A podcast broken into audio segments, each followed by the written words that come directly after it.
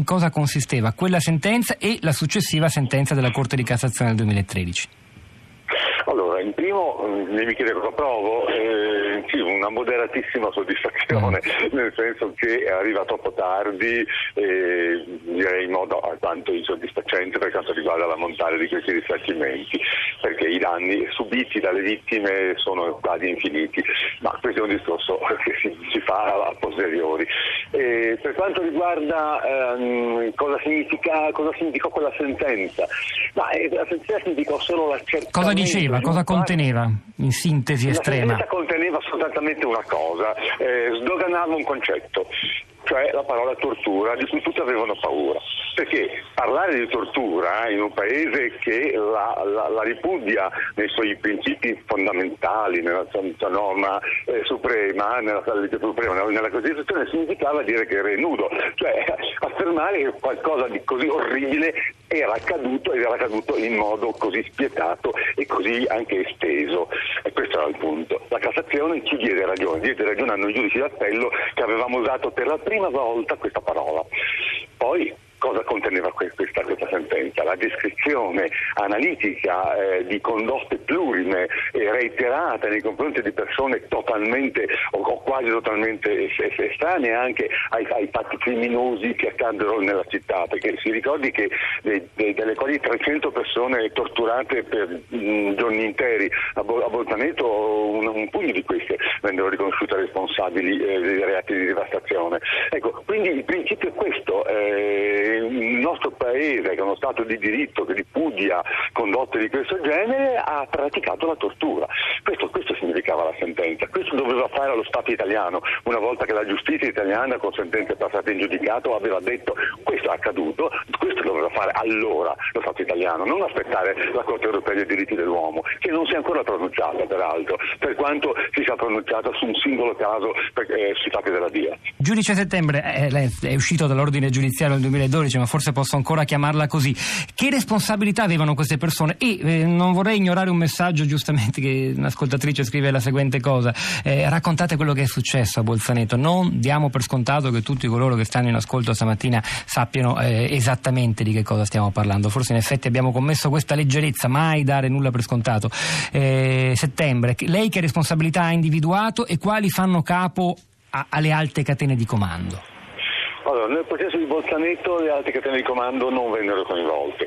Eh, gli accertamenti eh, riguardarono sostanzialmente le persone che dai punti apicali agli esecutori eh, più bassi, ma gli esecutori più bassi in buona parte non vennero individuati, eh, vennero sostanzialmente eh, accertate le responsabilità dei gradi intermedi che avevano il compito di impedire questi fatti, in totale furono una quarantina gli imputati condannati per i fatti di Bolzaneto. Cosa accade a Bolzaneto? E, 300 persone, ciascuna dalle 10 alle 20-30 ore consecutive, vennero costrette a subire azioni che, fisi, violenze fisiche di varia natura, cioè pestaggi molto pesanti. Da parte di chi esattamente? Da parte di, da parte di guardia di custodia e agenti di polizia sostanzialmente, e un gruppo di carabinieri. E, quindi le, le, condotte furono dalla costrizione allo stazionamento contro una parete, a, a, a, essere, a stare inginocchiati a lungo sul pavimento, a subire eh, lo sbattimento del, del, della fronte, della testa contro le pareti, a ricevere colpi con inferti, con vari strumenti, eh, al, mm, eh, gas urticanti negli occhi, denudamenti, ehm, ore e ore al freddo perché faceva molto freddo in quella caserma, docce gelate, ehm, eh, mancanza di cibo, mancanza di sonno, le donne venivano accolte al grido di questa è Auschwitz, benvenute ad Auschwitz, puttane verete violentate.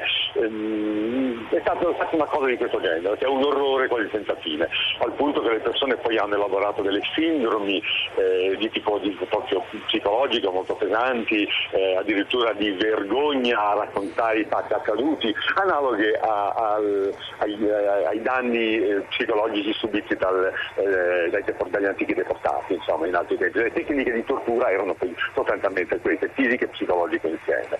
Ecco, costringere le persone a totale totale isolamento, eh, con una continua e ininterrotta minaccia di morte e subendo ininterrotte violenze. Uno stato di eccezione, di sospensione dei diritti fondamentali di queste 300 persone che si protrasse per quanto tempo? Settembre? E durarono tre giorni le, le, le, le, sevizie, non ininterrotti per tutte le persone coinvolte perché ciascuna di queste veniva poi dopo 10, 15 o 20 ore eh, condotta ai carceri di destinazione dove poi i giudici delle indagini preliminari eh, erano stati chiamati per convalidare i, gli arresti. Qualcuno di questi aveva, era, può essere identificato come responsabile di atti violenti avvenuti nel pomeriggio precedente durante il G8 in giro per Genova? Ne, ne vennero identificati sette su circa 300. E che cosa avevano fatto?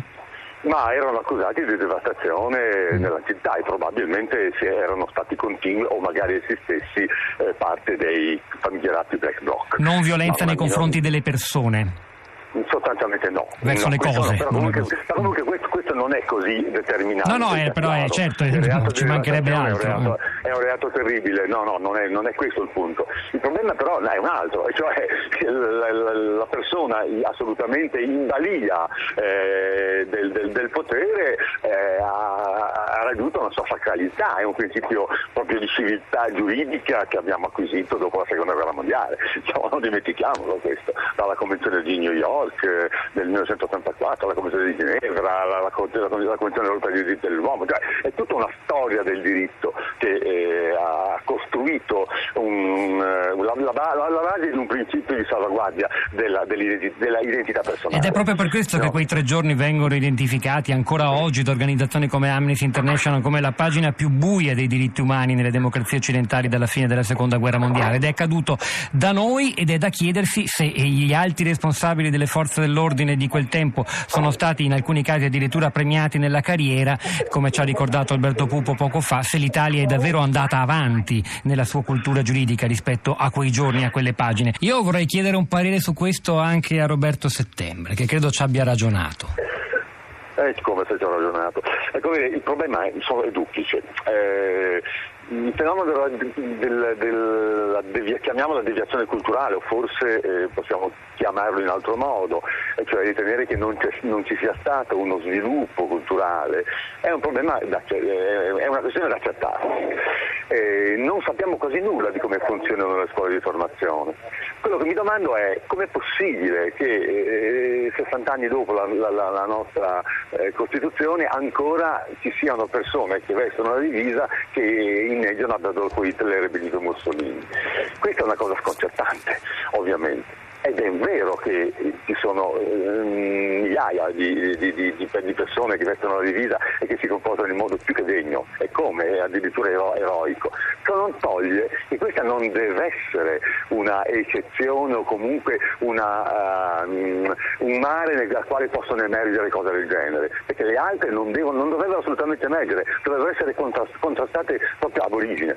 E allora il problema è la legge cioè la legge che, dovrebbe eh, sanzionare la tortura deve essere una legge vera sul punto. La tortura è il reato dello Stato deve essere sanzionata pesantemente, deve essere un deterrente, deve costituire un punto di partenza ideale dal quale muovere per, per evitare queste cose. Ecco, bisogna però che tutti se ne facciano carico, non sfuggirvi, come sta facendo lo Stato italiano.